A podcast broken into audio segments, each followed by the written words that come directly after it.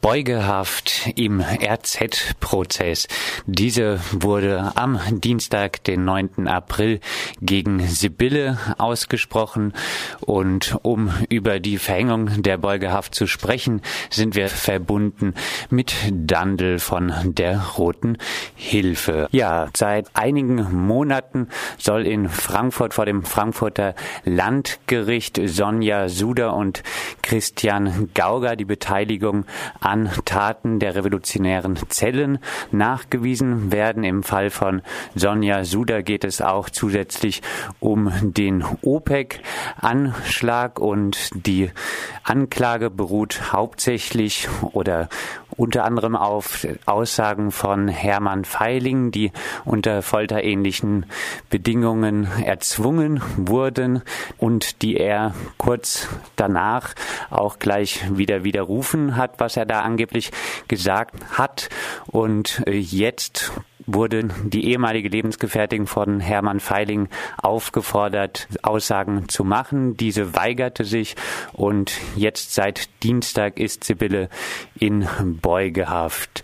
Ja, Dandel, wie bewertest du diese Verhängung der Beugehaft?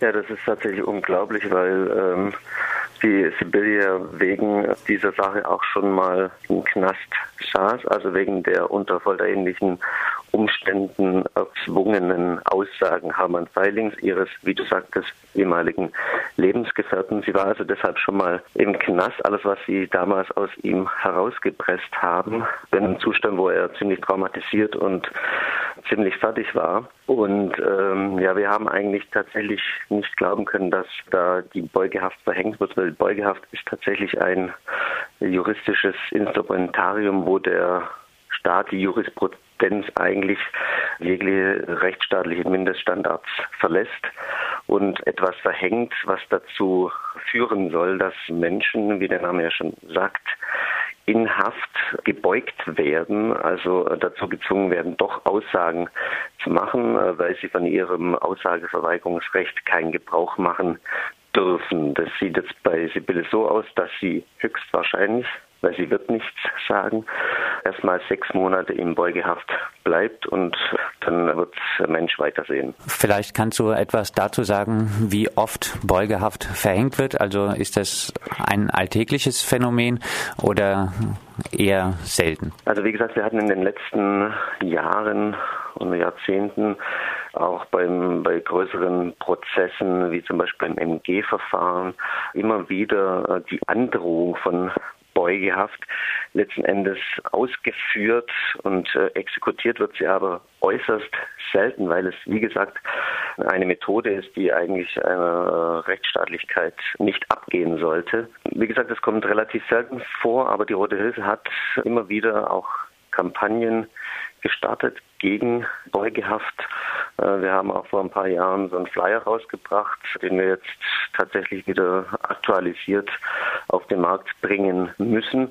Also es ist tatsächlich immer wieder Thema, durchgezogen wird es aber relativ selten. Gibt es Chancen, gegen die Beugehaft von Sibylle nun vorzugehen? Nee, da gibt es äh, keinerlei Möglichkeiten. Das ist tatsächlich so, dass sie da jetzt erstmal sitzen muss. Sie wurde ja auch gleich in Handschellen abgeführt aus dem Gerichtssaal heraus. Sie hat auch damit gerechnet, dass das passieren könne. Da reißt man Menschen ja aus ihrem sozialen Umfeld heraus, also Menschen, die irgendwie äh, einer normalen Lohnarbeit nachgehen, die werden dann einfach da kurz mal ein halbes Jahr aus ihrem Leben herausgerissen, müssen sich andere Menschen um die Sachen kümmern, äh, die da anfallen. Also eine ziemlich harte Situation und äh, sie werden unseres Wissens nach dann auch im Knast immer wieder in regelmäßigen oder unregelmäßigen Abständen äh, danach gefragt, ob sie denn jetzt nicht willig seien, doch Aussagen zu machen, so in Wochen- oder Monatsrhythmus. Naja, und dann äh, vergehen eben diese sechs Monate und dann sieht der Staat die Jurisprudenz weiter. Du hattest es schon gesagt, Sibylle wurde schon vor 30 Jahren im Zusammenhang mit diesen Geschichten verurteilt.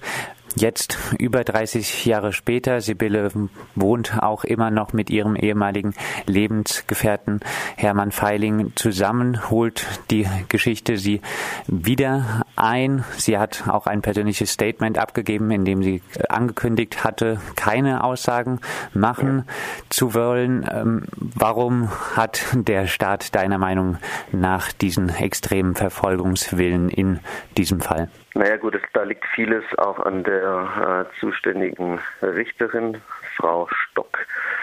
Selbst die Nebenklage, also der Anklagebank, hatte ja verlauten lassen, dass sie der Überzeugung sei, aus Sibylle nichts herauszubekommen.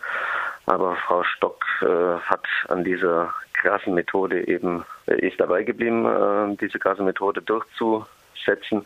Was genau dahinter steht, äh, das ist tatsächlich sehr schwierig einzuschätzen. Da sollen aber letzten Endes äh, Leute auch äh, gebrochen werden, weil selbst wenn über so eine extreme Maßnahme Aussagen erwirkt werden, dann heißt das ja noch lange nicht, dass diese Aussagen in irgendeiner Art und Weise der Wahrheit entsprechen. Und gerade in diesem Frankfurter Fall haben die äh, Ermittlungsbehörden, hat das Gericht äh, das Problem dass die Aussagen eben nur auf diesen unter folterähnlichen Umständen entstandenen Aussagen Hermann Feilings basieren. Alles andere, was da eingebracht wird, ob das die Aussagen von Klein sind oder von anderen Leuten, die sind alle dermaßen widersprüchlich und äh, an den Haaren herbeigezogen und äh, darauf können die nicht aufbauen. Deshalb hätten sie eben gern, dass Sibylle sich da hinstellt und sagt, ja, das, was der Hermann Feiling da gesagt hat, das stimmt und deshalb können wir irgendwie äh, bestimmte Leute verurteilen und das werden sie eben nicht hinkriegen und deshalb sind sie da ein bisschen sauer. Ganz kurz zum Abschluss, was gibt es bisher für politische Reaktionen? Also es gab tatsächlich dann relativ schnell auch spontan Demonstrationen, vor allem dann auch gleich in Frankfurt um 18 Uhr am Tag der Verhängung äh, der Beugehaft. Es äh, lief relativ schnell. Die Öffentlichkeitsarbeit wurde angekurbelt. Also das sind so die Sachen, die, die da gemacht werden können. Wir müssen jetzt sehen, wie das im Prozess weitergeht. Äh, der von mir soeben angesprochene Klein wird ja jetzt auch nochmal dreimal vorgeladen. Das ist dieser Mensch, der mittlerweile in Frankreich lebt und äh, der die krudesten Sachen behauptet. Der Prozess wird noch bis mindestens August, September 2013 laufen und damit würde er über ein Jahr lang dauern, was ziemlich viel ist für einen Prozess, bei dem es um Sachen geht, die über 35 Jahre äh, her sind. Also das sind die Sachen, die da so jetzt passieren werden und äh, wir müssen eben nach wie vor gucken, dass wir irgendwie Sonja aus dem Knast wieder rauskriegen, weil sie ist mittlerweile über 80 und auch, mit, auch Sibylle muss so schnell wie möglich natürlich wieder raus.